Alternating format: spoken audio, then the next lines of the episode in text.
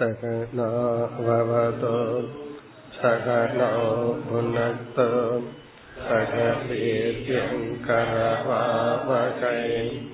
तेजस्विनावधीतमस्तु मा विद्विषावकैः ॐ शान्ति शान्ति शान्तिः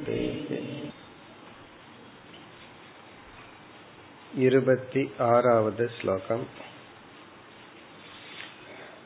जायात्मजार्थ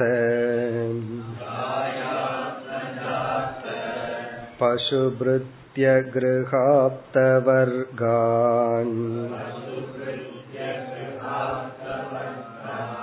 पुष्णाति यते प्रियचिकीर्षया वितन्वन्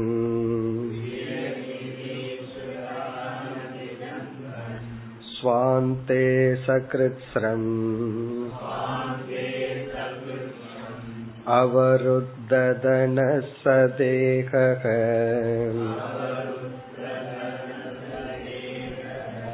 सृष्ट्वास्य बीजम् अवसीतति वृक्षधर्मा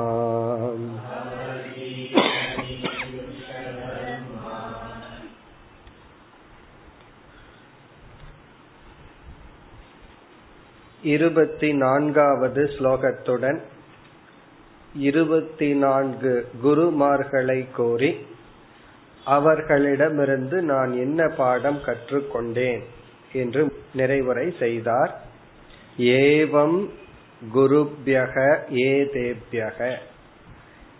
இந்த கருத்தை ஏன் கூறினார் என்றால் அவரிடம் ராஜா ஒரு கேள்வியை கேட்டார். நீங்கள் எப்படிப்பட்ட ஞானத்தை அடைந்து மகிழ்ச்சியாக இந்த உலகத்தில் சஞ்சரித்து கொண்டு வருகின்றீர்கள்? அது மட்டுமல்ல எங்கிருந்து அறிவை பெற்றீர்கள்?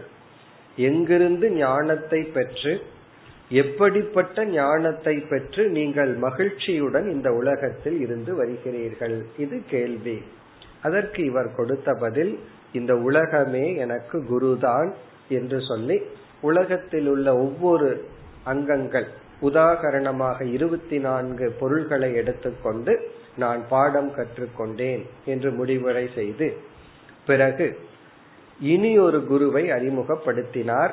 தன்னுடைய உடலே ஒரு குரு என்று இருபத்தி ஐந்தாவது குருவாக தன்னுடைய உடலையே உவமையாக கோரி அது ஒரு சில ஸ்லோகங்களில் கோரி பிறகு ஷரீர மனித சரீரத்தினுடைய மகிமையை கோரி இந்த கருத்து நிறைவடைய போகின்றது. அவதூது உபாக்கியானம் அல்லது அவதூது கீதை என்பது இனி முடிவடைய போகின்றது. இந்த உடலில் அவர் எப்படிப்பட்ட பாடத்தை கற்றுக்கொண்டார். இந்த உடல் அறிவை கொடுக்கும் கருவியாகவும் வைராகியத்தை கொடுக்கும் கருவியாகவும் உள்ளது. அதுதான் இதுல சாராம்சம். இந்த உடல் வந்து தனக்கு அறிவை கொடுக்கும் கருவி. அதே சமயத்தில் வைராகியத்தை கொடுக்கும் கருவி. எப்படி என்றால் உடலினுடைய பிளஸ் பாயிண்ட் மகத்துவத்தையும் இவர் உணர்ந்துள்ளார். இந்த உடலினுடைய மைனஸ் பாயிண்ட் இதனுடைய பலகீனத்தையும் உணர்ந்துள்ளார். உடலில் உள்ள பலகீனத்தை பார்த்து வைராகியத்தை அடைகின்றார். உடலில் உள்ள பலத்தை பார்த்து இது விவேக கேது என்று இந்த உடலை கொண்டு இரண்டையும் அடைகின்றார். இதிலிருந்து இந்த உடலை நம்ம எப்படி பார்க்கணும்னா இதிலிருந்து நம்ம அதிக போகத்தை எடுக்க ஆரம்பிச்சோம் அப்படின்னா இந்த உடலை வந்து உடலில் உள்ள மைனஸ் பாயிண்ட பார்க்கணும். இது வந்து நமக்கு யோக சாதனமாக இருந்தால் இந்த உடலினுடைய பிளஸ் பாயிண்ட் இதனுடைய மேன்மையை பார்க்க வேண்டும். அதைத்தான் கூறினார் இருபத்தி ஐந்தாவது ஸ்லோகத்தில் தேகோ குருர் மம விரக்தி விவேக கேதுகு. தேகக மம குருகு. என்னுடைய உடலே எனக்கு குரு. காரணம் என்ன? விரக்தி விவேக கேதுகு. இது விரக்தி வைராகியத்துக்கு காரணம் விவேகத்துக்கு காரணம். எப்படி வைராகியத்துக்கு காரணம்? பிப்ரத் சத்வ நிதனம். இது பிறப்பு இறப்பு இந்த இரண்டுக்கும் காரணம். சதத ஆர்த்த உதகம். எப்பொழுதும் துயரத்தை கொடுப்பது. இது துயரத்தை கொடுக்கிறதுனால இது வைராகியத்திற்கு காரணம். பிறகு தத்துவாணி அனேன விமிருஷாமி.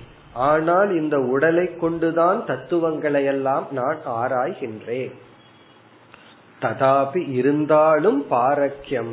இது வந்து இறுதியில் மற்ற ஜீவராசிகளுக்கு உணவாக போகிறது என்று நான் வந்து அசங்கக இந்த உடலில் பற்றற்றவனாக இருக்கின்றேன்.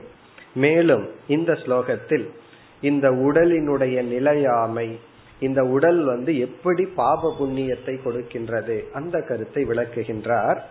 இந்த உடலை இலக்காக கொண்டு இந்த உடலுக்கு இன்பத்தை கொடுக்கிறது தான் லட்சியம் என்று நினைத்து நான் இதையெல்லாம் செய்வேன். இறுதியில் இந்த உடல் என்னை ஏமாற்றி விட்டு செல்கிறது.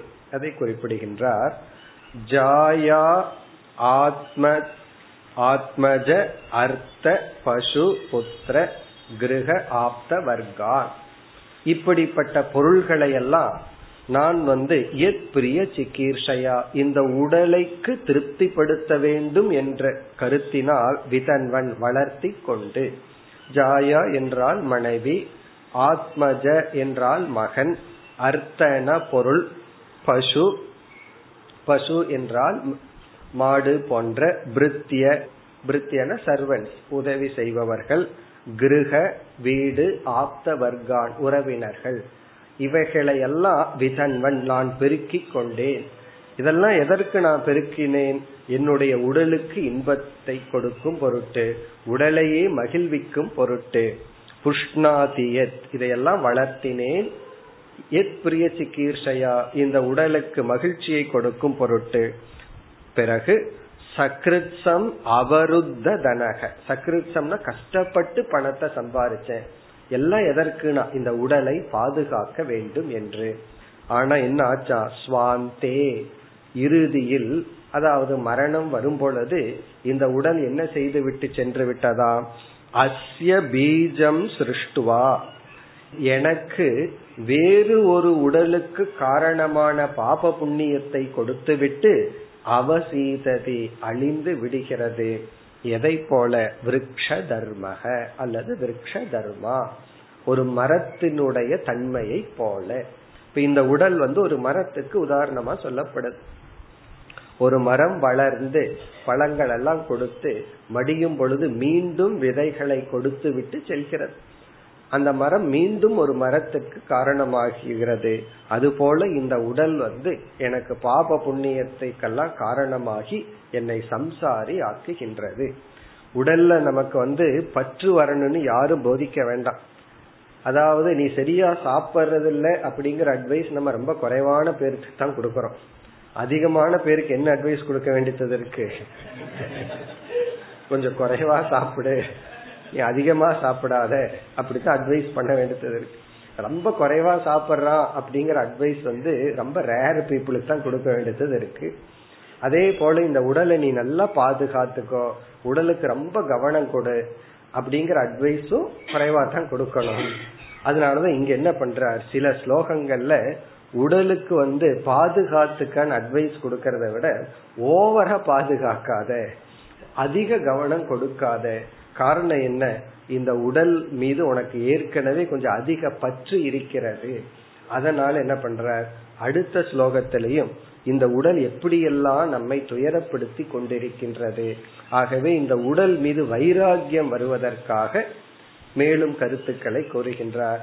ரொம்ப வைராகியம் வந்து இவன் வந்து சரியா சாப்பிடாம நோய் வர வச்சுட்டு இருந்தா வேற விதத்துல அவனுக்கு அட்வைஸ் பண்ணணும். உடலை கொஞ்சம் பார்த்துக்கோ நல்லா சாப்பிடு அப்படின்னு சொல்லணும். இங்க வந்து கொஞ்சம் குறைவா சாப்பிடு. அதிக கவனம் கொடுக்காத. ட்ரெஸ்ஸுக்கும் சரி ரொம்ப நேரம் கண்ணாடி முன்னாடி நிக்காத. இப்படி எல்லாம் இப்ப அட்வைஸ் கொடுக்கணும் அதாவது பலருடைய டைம் வந்து ரொம்ப எங்க ஸ்பெண்ட் பண்றாங்கன்னா கண்ணாடி முன்னாடி ட்ரெஸ் காரணம் என்ன? உடல் மீது உள்ள பற்று. ஆகவே இந்த உடல் என்னென்ன செய்கிறதா?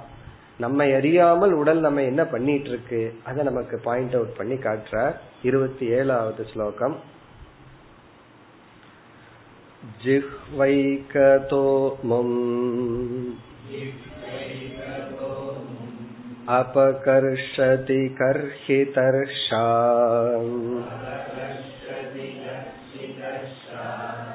शिष्णोऽन्यतः त्वगुदरं श्रवणं कुतश्चित्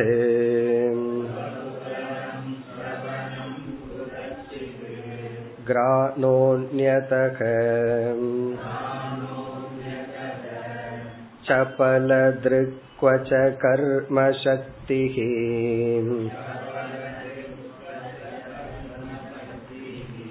बह्व्यसपत्न्यः इव गेकपतिं लुनन्ति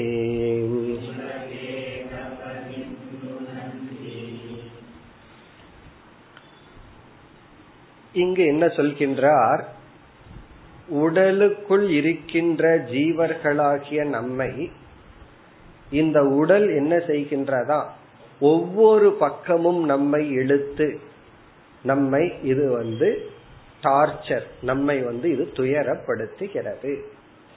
அதாவது வந்து இங்க உடல் அப்படின்னு சொன்னா ஐந்து இந்திரியங்கள்.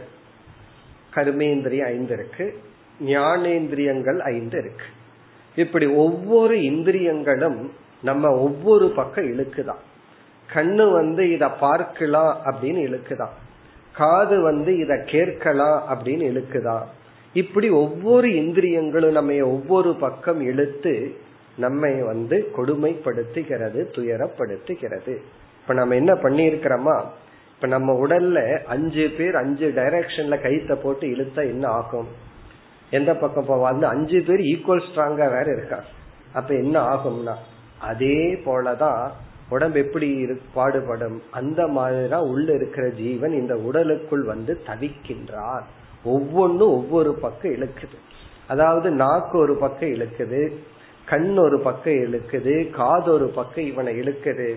அவன் வந்து எப்படி பாடுபடுவானோ அப்படி. அதுக்கு இவர் கொடுக்கிற எக்ஸாம்பிள் வந்து ஒரு பெக்கூலியர் எக்ஸாம்பிள் ஒருவனுக்கு வந்து பல மனைவிகள் இருந்தால் ஒவ்வொருத்தையும் இவனை வந்து எப்படி டார்ச்சர் பண்ணுவார்களோ ஒவ்வொரு பக்கம் எப்படி இழுப்பார்களோ. இப்ப இந்த எக்ஸாம்பிள் வந்து அந்த காலத்துல இந்த காலத்துல ஒரே மனைவி ஒரு மணி நேரத்துல நீங்க இங்க போங்க. சரி அடுத்த நிமிஷம் இல்ல அங்க போங்க. இல்ல இங்க போக வேண்டாம். அப்படி எப்படி மாறி மாறி டார்ச்சர் செய்கிறார்களோ அதே போல அந்த சைடுக்கும் கணவனும் எப்படி டார்ச்சர் செய்கிறார்? நீ இங்கதான் போகணும். அங்க போகணும். இங்க போக கூடாது இப்படித்தான் போகணும். எப்படி வந்து துன்புறுத்துகிறார்களோ அது போல. அது போல என்ன பண்றோமா? ஒரே ஒரு ஆள் உள்ள நம்ம இருந்துட்டு இருக்கோம். ஒவ்வொரு பக்கமும் இவனை துயரப்படுத்தி கொண்டிருக்கின்றது. இவைகளெல்லாம் கட்டுப்பட்டுட்டா எப்படி இருக்கும்னா? அதாவது வந்து நம்ம ஒவ்வொரு இந்திரியங்களும் நம்ம சொன்னபடி கேட்டா எப்படி இருக்கும்? சொன்னபடி கேட்கிற மனைவியோட வாழ்ற மாதிரி இருக்கும். அல்லது கணவனோட வாழ்ற மாதிரி இருக்கும். மகிழ்ச்சியாக இருக்கும் அர்த்தம். அதுதான் கூறுகின்றார். ஜிஹ்வா ஏகதக அமும் அபகர்ஷதி. ஜிஹ்வான நாக்கு இவனை ஒரு பக்கம் இழுக்கின்றது. அமும்னா இந்த புருஷனை ஜீவனை அபகர்ஷதின இழுக்குது. நாக்கு வந்து ஒரு பக்கம் இவனை இழுக்குது. நாக்கு இழுக்குதுன்னா இவனோட அர்த்தம் என்ன? சுவைக்காக இவன் வந்து அலைகின்றான் கஷ்டப்படுகின்றான். கர்ஹி தர்ஷா. தர்ஷன தாகம். தாகம் வந்து இவனை ஒரு பக்கம் இழுக்கின்றது. அப்படின்னா இதை குடிக்கணும் அதை சுவைக்கணும் என்று. அந்நதக துவக் உதரம் ஸ்ரவணம் குதச்சித். இந்த இவைகளுடைய சாராம்சம் என்னன்னா ஐந்து கர்மேந்திரியங்கள் ஐந்து ஞானேந்திரியங்கள். துவக் அப்படின்னா தொட்டு உணர்கின்ற சக்தி ஒரு இடத்துல இழுக்குது. உதரம்னா வயிறு பசியானது இவனை ஒரு பக்கம் இழுக்கின்றது. சிரவணம் காது இசைக்கு இன்பம் வேண்டும் என்று ஒரு பக்கம் இழுக்கின்றது. கிராணக அந்நதக. கிராணகன வாசனை மூக்கு. பிறகு சபல திருக் கண்ணுக்கு வந்து இவர் ஒரு லட்சணம் சொல்றார் சபல திருக் சபலத்தை கொடுக்கும் கண்ணானது ஒரு பக்கம் இழுக்கின்றது. சுருக்கமா கர்ம சக்தி கர்ம சக்தினா கர்மேந்திரியங்கள். இப்படி வந்து இவனை ஒவ்வொரு பக்கமும் இவனை இழுத்துக்கொண்டு இவனை துயரப்படுத்துகின்றது. ஆகவே இந்த உடல் வந்து நமக்கு துயரத்திற்கான கருவின்னு பார்த்தா இந்த உடல்ல நமக்கு வைராக்கியம் வர அப்படி பார்த்தோம்னா உடல் ஒரு கருவியா வச்சுட்டு எதையோ ஒன்று அடையவுமே தவிர உடலையே லட்சியமாக வைத்து கொண்டு வாழ மாட்டோம். கடைசி வரியில எக்ஸாம்பிள் பஹ்வியக சபத்னியக இவ. பஹ்வியகன பல சபத்னியகன மனைவியை உடைய கேகபதிம். கேககன வீடு. கிரகபதி கேகபதினா கணவனை. பல மனைவிகள் லுணந்தி துயரப்படுத்துவது போல. அதாவது ஒரு மாஸ்டர் அல்லது பல மாஸ்டர் ஒரு சர்வெண்ட் அப்படி இருக்கும். ஒரு மாஸ்டர் பல சர்வெண்ட் இருந்தா ப்ராப்ளம் இல்லை. இங்க வந்து பல மாஸ்டர் ஒரு சர்வெண்ட் இருந்தா அவனோட கதி என்ன? அது போல நம்ம உள்ள சர்வெண்டா இருக்கோம். நம்ம சுத்தி பத்து இந்திரியங்கள் வந்து பத்து பக்கம் இழுத்து நம்மை துயரப்படுத்துகின்றது. இதனுடைய கருத்து என்ன? ஆகவே இந்த உடலை நிமித்தமாக கொண்டு வைராகியத்தை அடைய வேண்டும். உடலுக்கே ஆரோக்கியத்தை கொடுக்கலனா வேற விதத்துல சொல்லணும். உடல் வந்து இறைவனுடைய ஆலயம். இது மோட்சத்திற்கான சாதனைன்னு சொல்லணும். போகத்திற்கான சாதனையா பயன்படுத்தும் பொழுது இந்த வைராகியத்தை நமக்கு கொடுக்கும் இப்படிப்பட்ட சிந்தனையை மேற்கொள்ள வேண்டும். இனி அடுத்த இரண்டு ஸ்லோகங்கள்ல வந்து உடலினுடைய மகத்துவம் பேசப்படுகிறது. அதாவது இறைவன் வந்து இந்த உடலை நமக்கு எதற்கு படைச்சார் என்றால் மோக்ஷத்தை அடையும் பொருட்டு படைத்தார் அல்லது புண்ணியத்தை தர்மத்தை அடையும் பொருட்டு படைத்தார். அந்த கருத்து கூறப்படுகிறது. மனித சரீரத்தின் மேன்மை. அடுத்து 28வது श्लोकम् सृष्ट्वा पुराणी विविधान्यजयात्मशक्त्या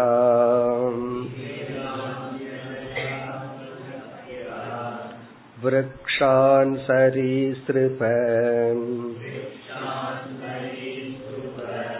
पशून् ककदंशमत्स्यान्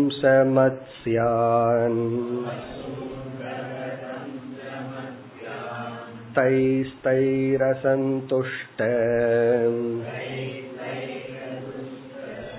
हृदयपुरुषं विधाय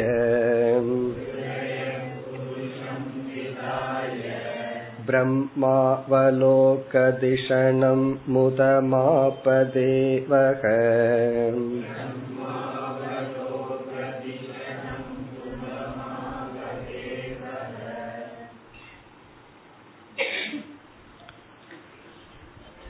மனித சரீரத்தினுடைய மகத்துவம் அல்லது மனித ஜீவிதத்தினுடைய பெருமை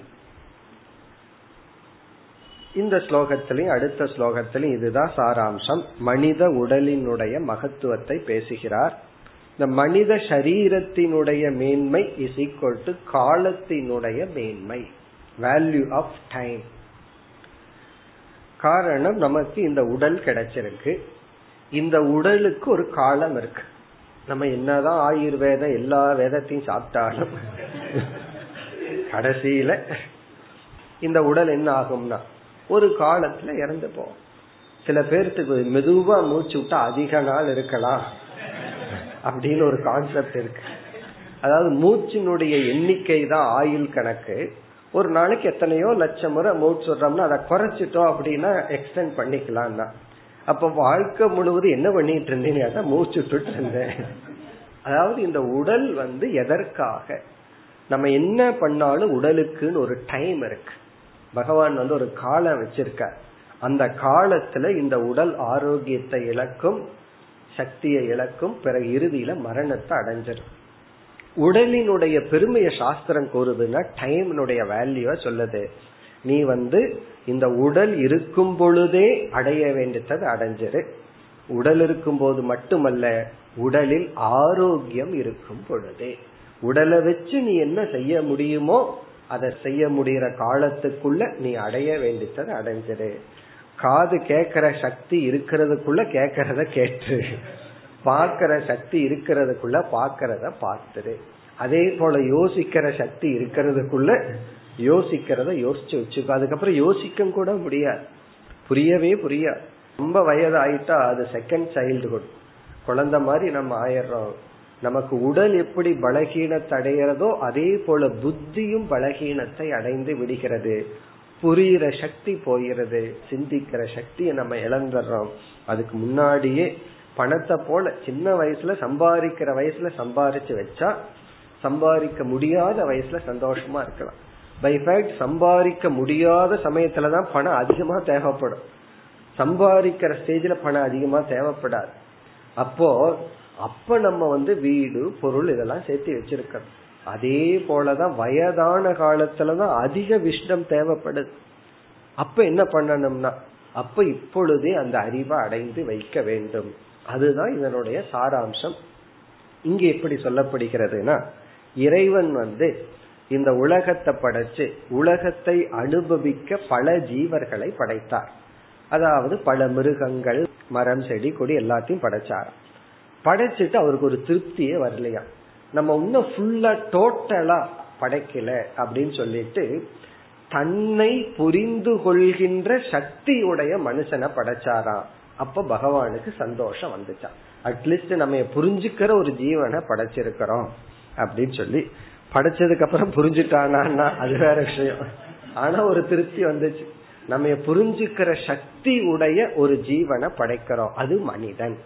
அதாவது இறைவனை புரிந்து கொள்ளும் சக்தி உடைய ஒரு ஜீவன்.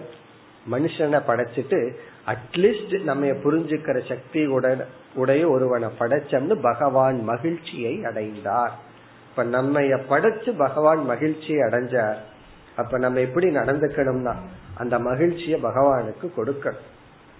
அதாவது குழந்தைய பெற்றவுடன் பெற்றோர்கள் வந்து குழந்தைய அடைஞ்சிட்டோம்னு மகிழ்ச்சியை அடைஞ்சாங்க. அந்த குழந்தை பெருசாகி அந்த மகிழ்ச்சியை காப்பாற்றணும். அல்லது ஆப்போசிட் போனவனையே நம்ம என்ன பாவத்துல இந்த குழந்தை நமக்கு வந்ததுன்னு நினைக்காம இருக்கிற மாதிரி அந்த குழந்தை நடந்துக்கணும். அதே போல நம்ம எல்லாம் கடவுளுக்கு குழந்தைகள்.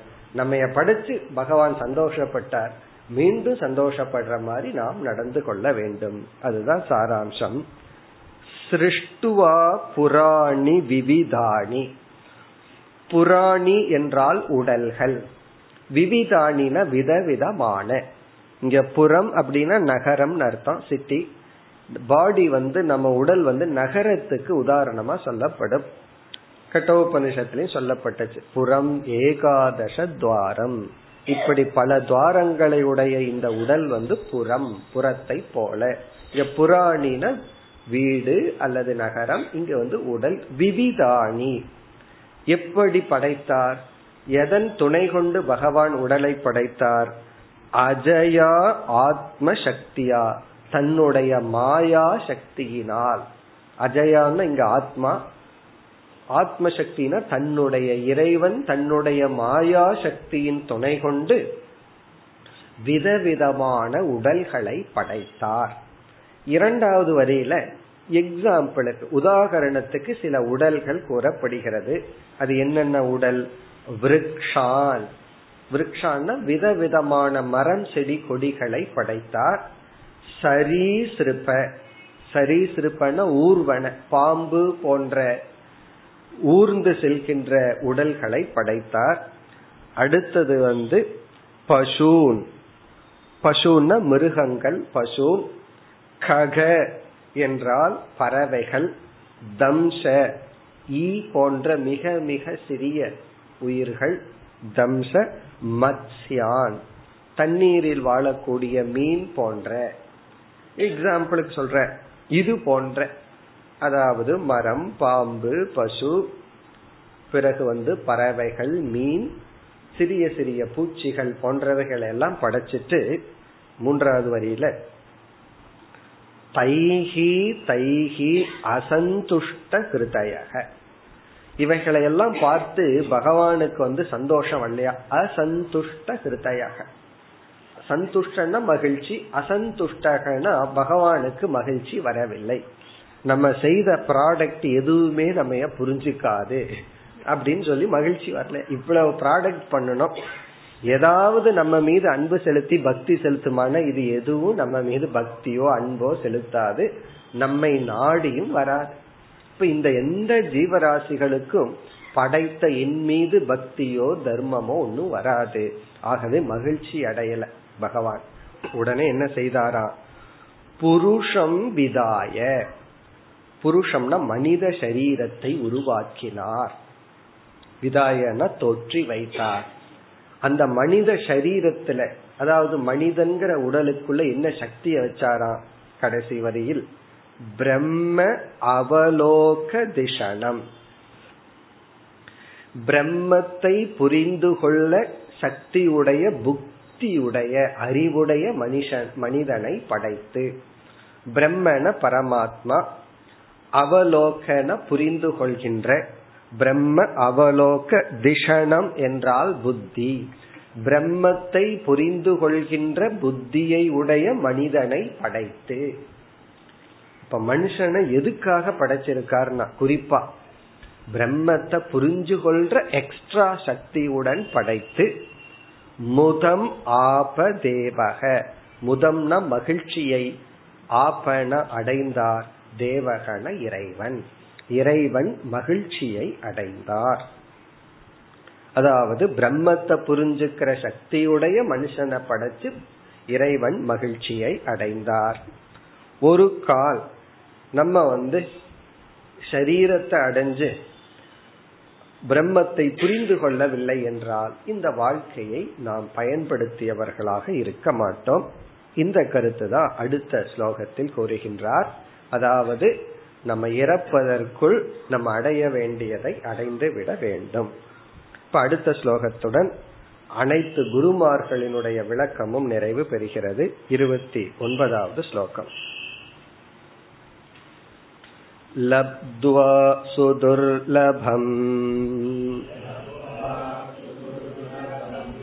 इदं बहु सम्भवान्ते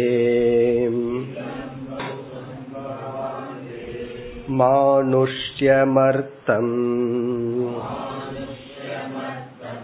अनित्यमपीह धीरः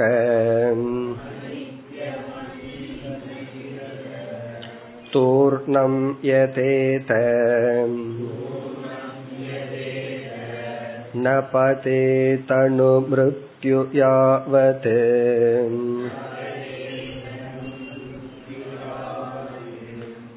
निःश्रेयसाय विषयः खलु सर्वतः स्यात्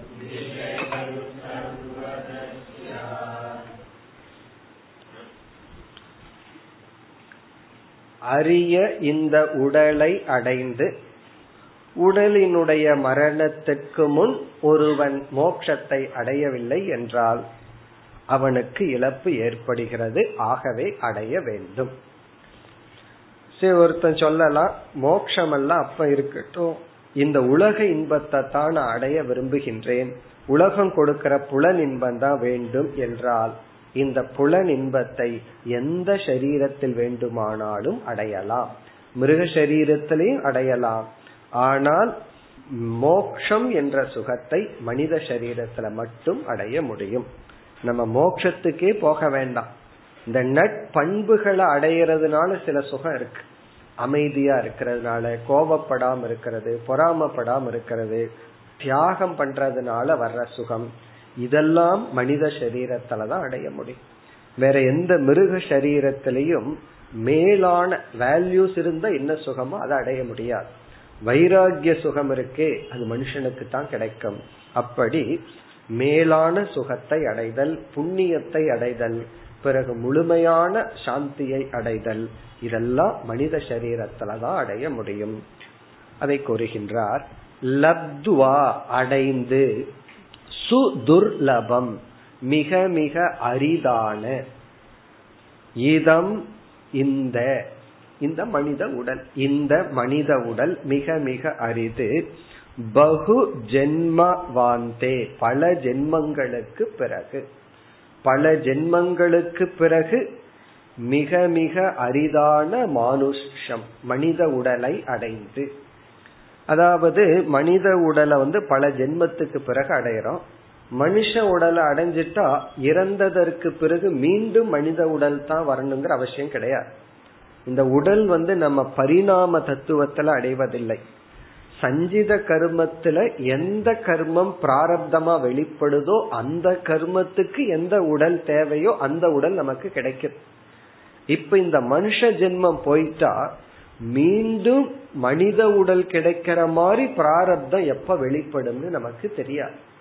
எத்தனை கோடி ஜென்மத்துக்கு அப்புறம் வெளிப்படும்னு நமக்கு தெரியாது. ஆகவே பகு ஜென்ம சம்பவ அந்தே. பல பிறவிகளுக்கு பிறகு கிடைத்த இந்த உடல் சுதுர்லபம் அவ்வளவு சுலபமா கிடைக்காத மானுஷ்ய மானுஷ்யம் அர்த்ததம் அர்த்ததம்னா பலனை கொடுக்கின்ற பொருளை இன்பத்தை கொடுக்கின்ற. அர்த்ததம்னா நம்ம வாழ்க்கையில எதை விரும்பினாலும் அது நமக்கு கிடைக்கும். எது? மானுஷ்ய. மானுஷ்யம் என்றால் மனித சரீரம். மனித சரீரம் அர்த்ததம். அதே சமயத்துல அனித்தியம் அபி. இது நிலையற்றதுதான். இது நிலையற்றதாக இருந்த போதிலும் பிரயோஜனத்தை கொடுக்கக்கூடியது.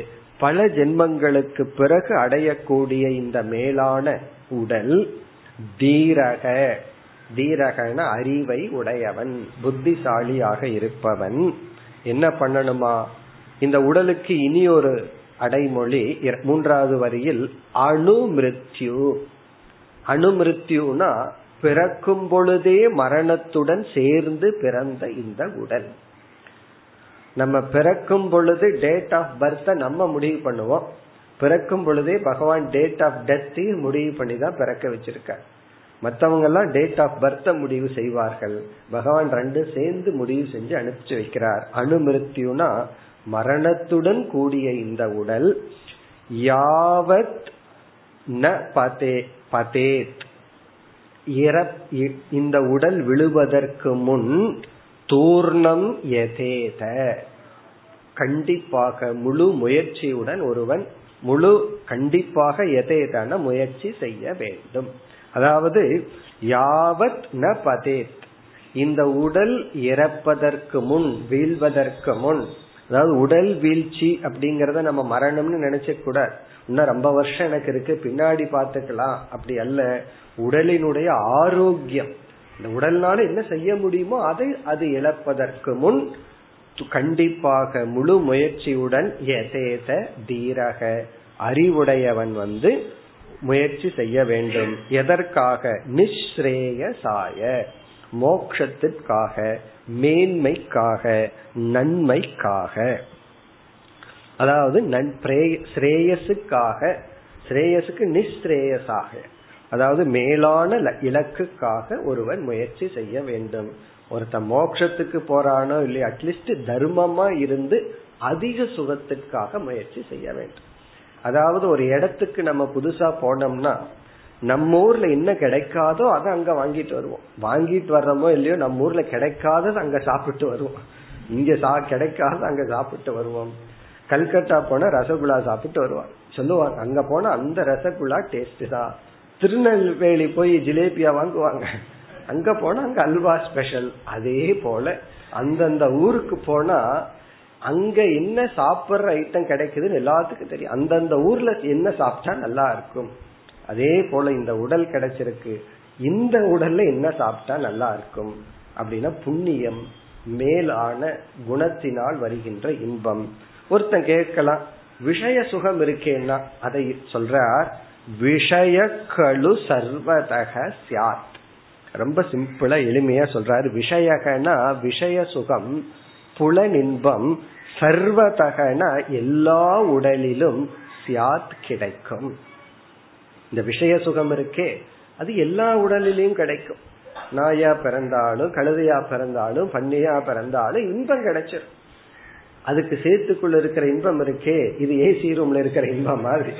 அது கிடைச்சிடும் இப்ப ஏசி ரூம்ல இருக்கிறதும் பன்றி வந்து சேர்த்துக்குள்ள இருக்கிறது ஒரே சுகம்தான். டிஃபரன்ஸே கிடையாது. நம்ம இவ்வளவு கஷ்டப்பட்டு ஏசி ரூம் இருக்கோம். அது அதுக்குன்னு ஒரு ஏசி அது கிரியேட் பண்ணி வச்சிருக்கு. அப்போ அதுக்கு இதுக்கு என்ன வித்தியாசம்? நான் மனுஷ ஜென்மம் எடுத்து ஏசி ரூம்லயே இருந்துட்டு செத்தேன் அப்படின்னா பன்றியும் வந்து சொல்லும் நானும் என்னோட ஏசியில இருந்துட்டு செத்தேன். அப்படின்னு அது சொல்லி என்ன பெருசா அடைஞ்சிட்டோம்.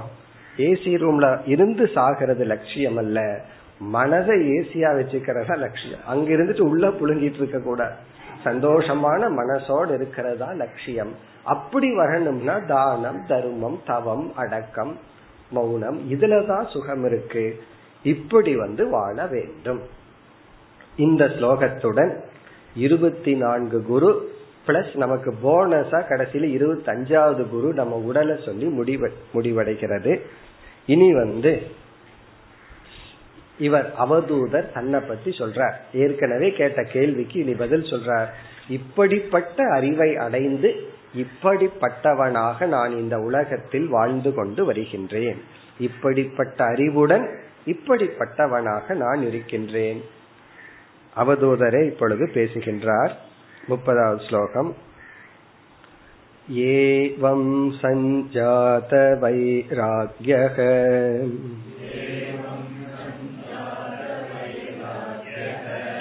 विज्ञानालोक आत्मनि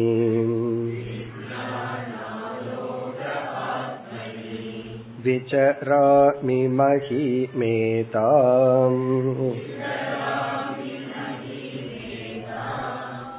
मुक्तसङ्को न கங்கிருதிः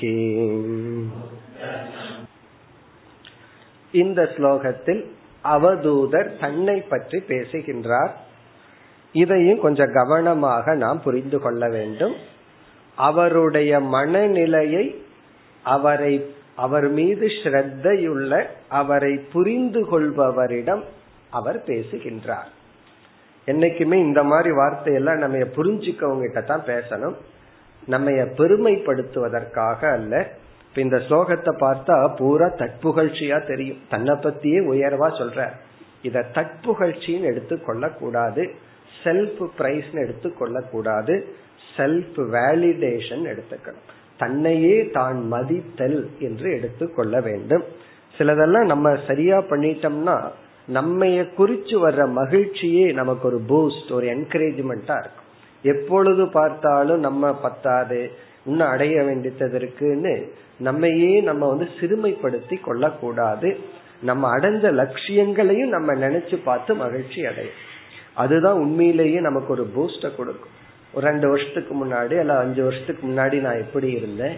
இப்ப சாஸ்திரம் எல்லாம் கேட்டு தவம் எல்லாம் பண்ணி எப்படி இருக்க அப்படின்னு சொல்லி நமக்கே நம்ம ஒரு மார்க்க போட்டுக்கணும். நமக்கே நம்ம ஒரு என்கரேஜ் பண்ணிக்கணும். ஏன்னா இந்த விஷயத்துல என்கரேஜ் பண்றதுக்கு வெளியிருந்த ஆள் இருக்காரு. வேற யாரும் இதை நம்ம புரிஞ்சுக்க மாட்டாங்க. நம்ம நம்ம தான் வேலிடேட் பண்ணிக்கணும்.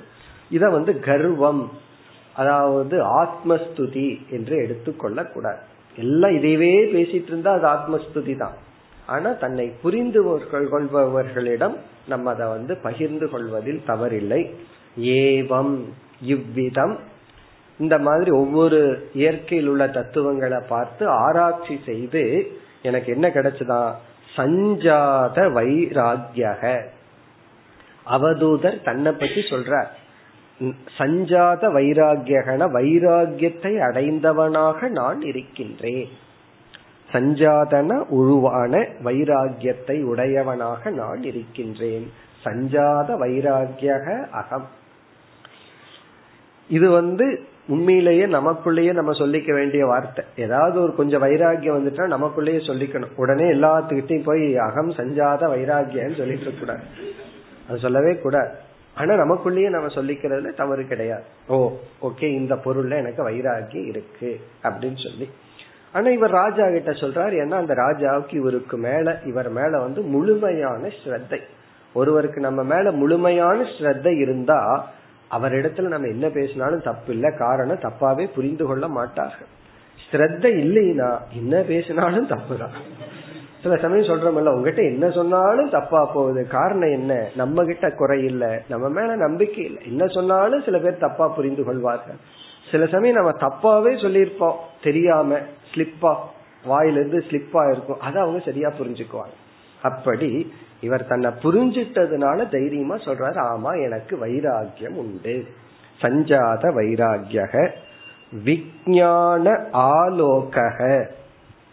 விஜயான ஆலோகனா நான் எனக்கு லைட் எது? நம்ம நடந்து போறோம் அதுக்கு வெளிச்சம் வேணும். அதே போல என்னுடைய வாழ்க்கைக்கு ஒளியா இருக்கிறது என்னன்னா ஆத்ம ஞானம். ஆத்ம ஞானத்தை ஒளியாக கொண்டு.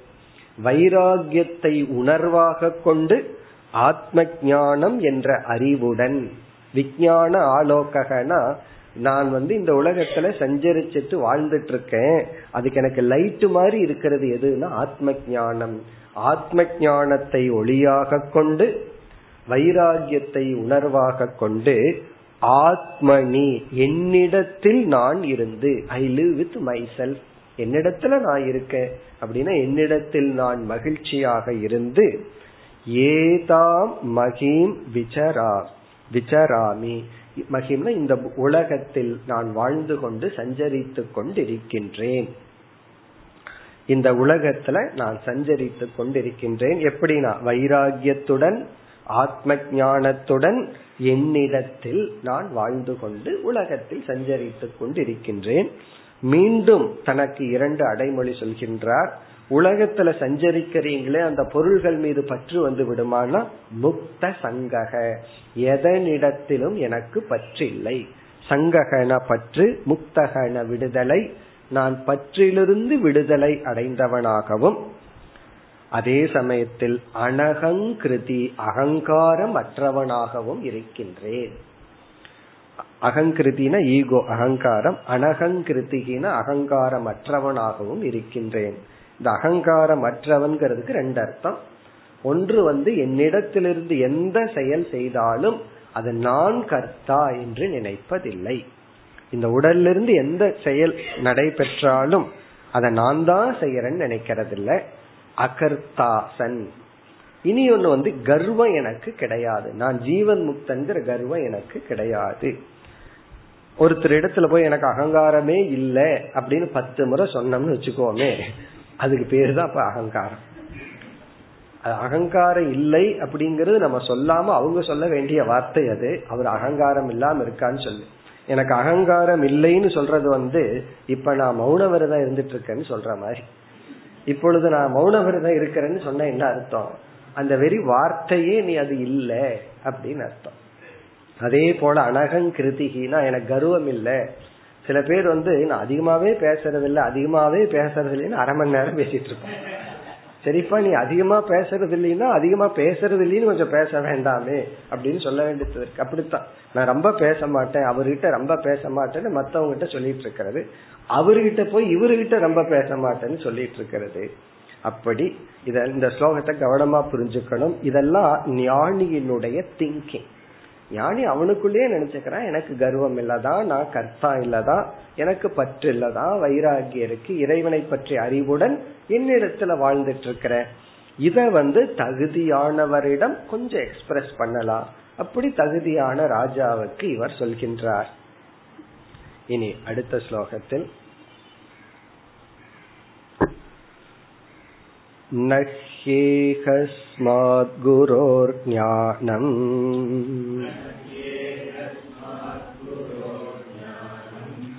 सुस्थिरं स्यात् सुपुष्कलम्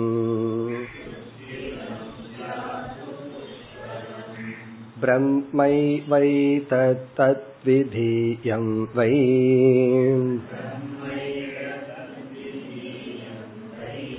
गीयते बहुदर्शिभिः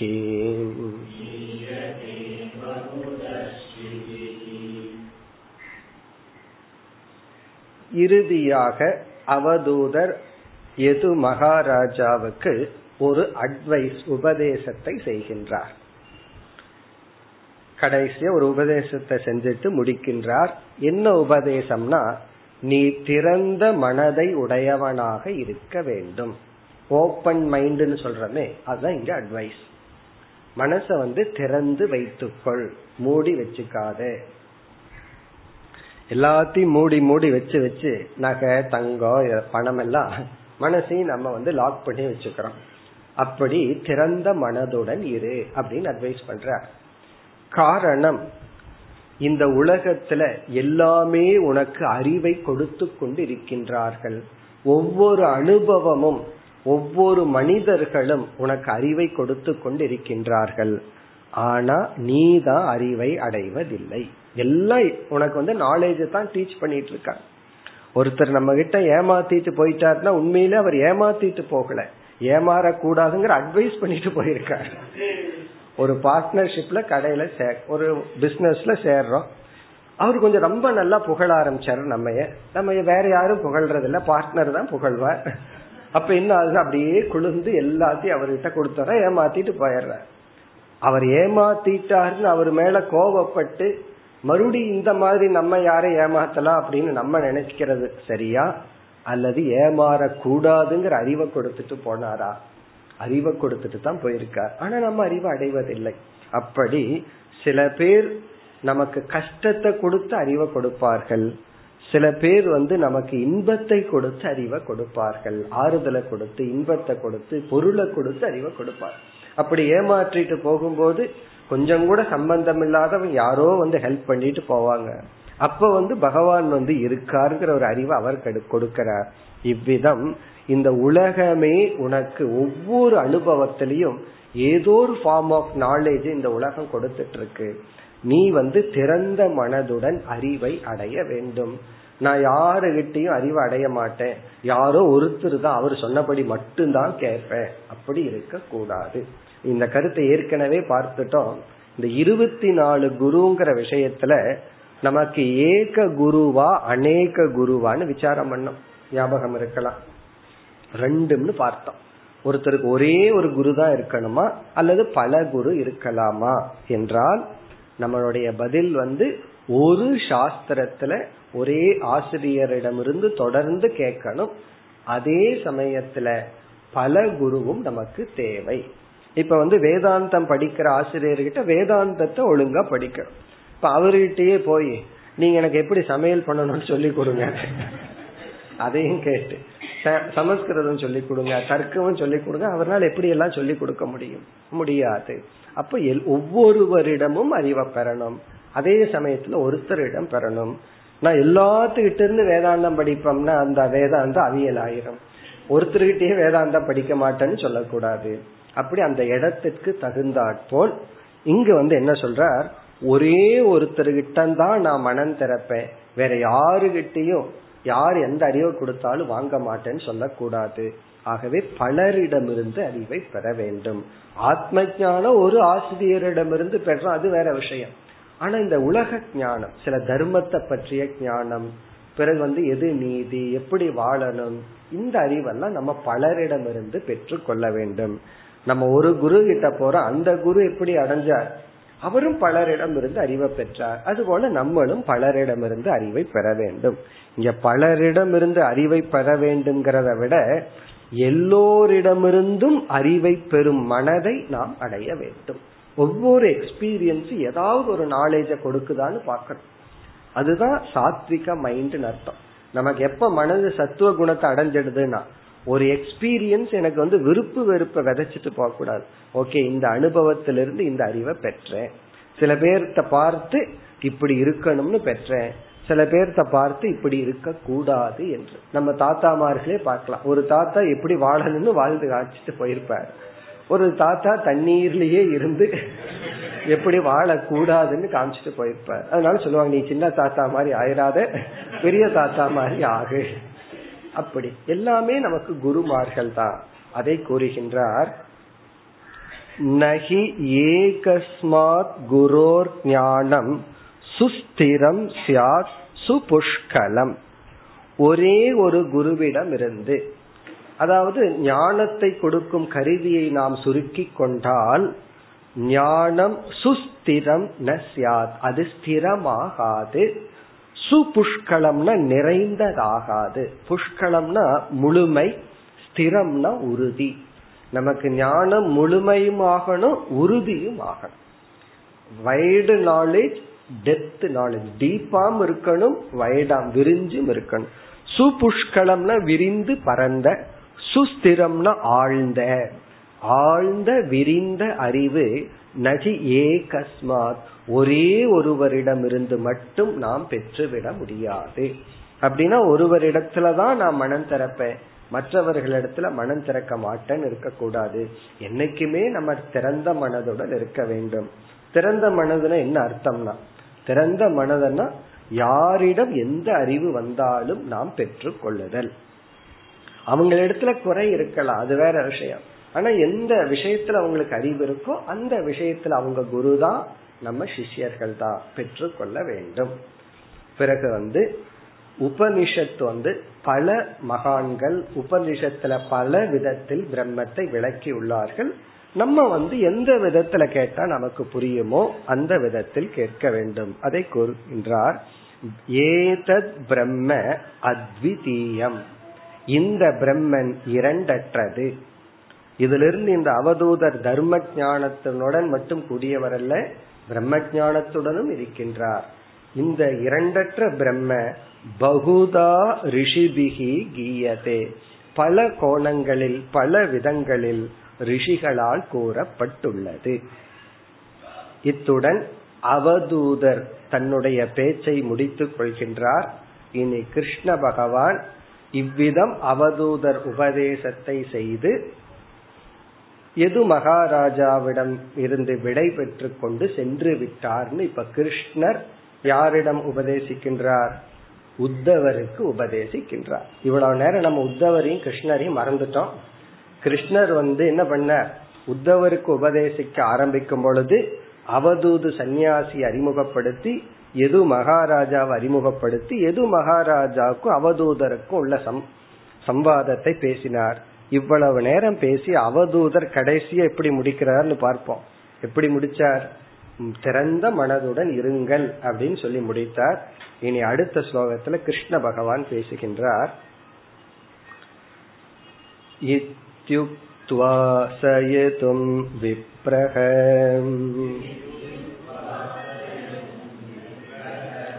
तमा मन्त्र्य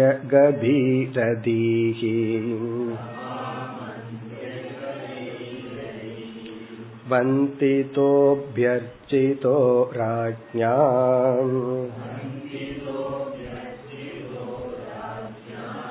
ययौ प्रीतो यथागतम्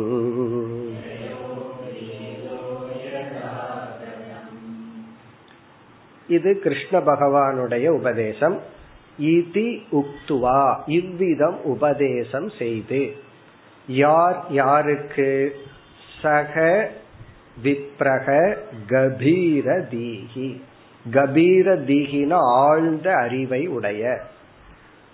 டீப் நாலேஜ் ஆழ்ந்த விஷயங்களை கிரகித்து கொண்டுள்ள அந்த கபீர தீகி விப்ரக. விப்ரக என்றால் ஞானி. இந்த இடத்துல விப்ரகன ஞானியான சக. அந்த அந்த அவதூதர் எதும் எது மகாராஜாவுக்கு? எதும் என்றால் எது மகாராஜாவுக்கு? இவ்விதம் உபதேசம் செய்து தம் ஆமந்திரிய ஆமந்திரியன அவரிடமிருந்து விடை பெற்று கொண்டு ஆமந்திரிய விடை பெற்று கொண்டு இந்த கடைசி சொல் வருது. யதாகதம் வந்த வழியே சென்றார்.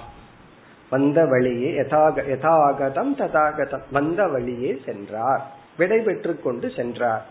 அப்படி செல்லும் பொழுது பிரீதக மகிழ்ச்சியுடன் சென்றார். ஒரு தகுதியுடைய ஒருவருக்கு நம்ம இதை உபதேசம் செய்தோம் அப்படிங்கிற மகிழ்ச்சியுடன் சென்றார். பிறகு ராஜா என்ன செய்தார்? ராஜ்ஞா வந்திதக ராஜாவால் வணங்கப்பட்ட ராஜ்ஞா அபியர்ஜிதக ராஜாவால் பூஜை செய்யப்பட்டவராக. அந்த ராஜா இவரை விழுந்து வணங்கி பூஜை செய்யப்பட்டன மனதாலும் உடலாலும் பூஜிக்கப்பட்ட இந்த அவதூதர். எப்படிப்பட்ட அவதூதர்? இறை ராஜாவால் வந்திதகன சொல்லால் அபியர்ச்சிதகன உடலாலும் மனதாலும் பூஜிக்கப்பட்ட சக அவதூதக பிரீதக மகிழ்ச்சியுடன் யயவ் யயவ் என்றால் சென்று விட்டார்.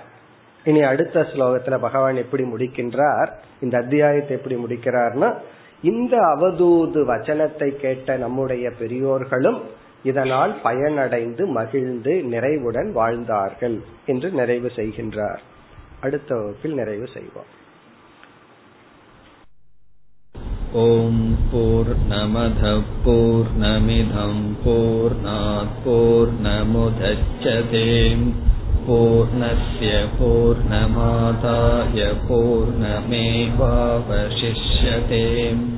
ॐ शान्ति शान्ति शान्तिः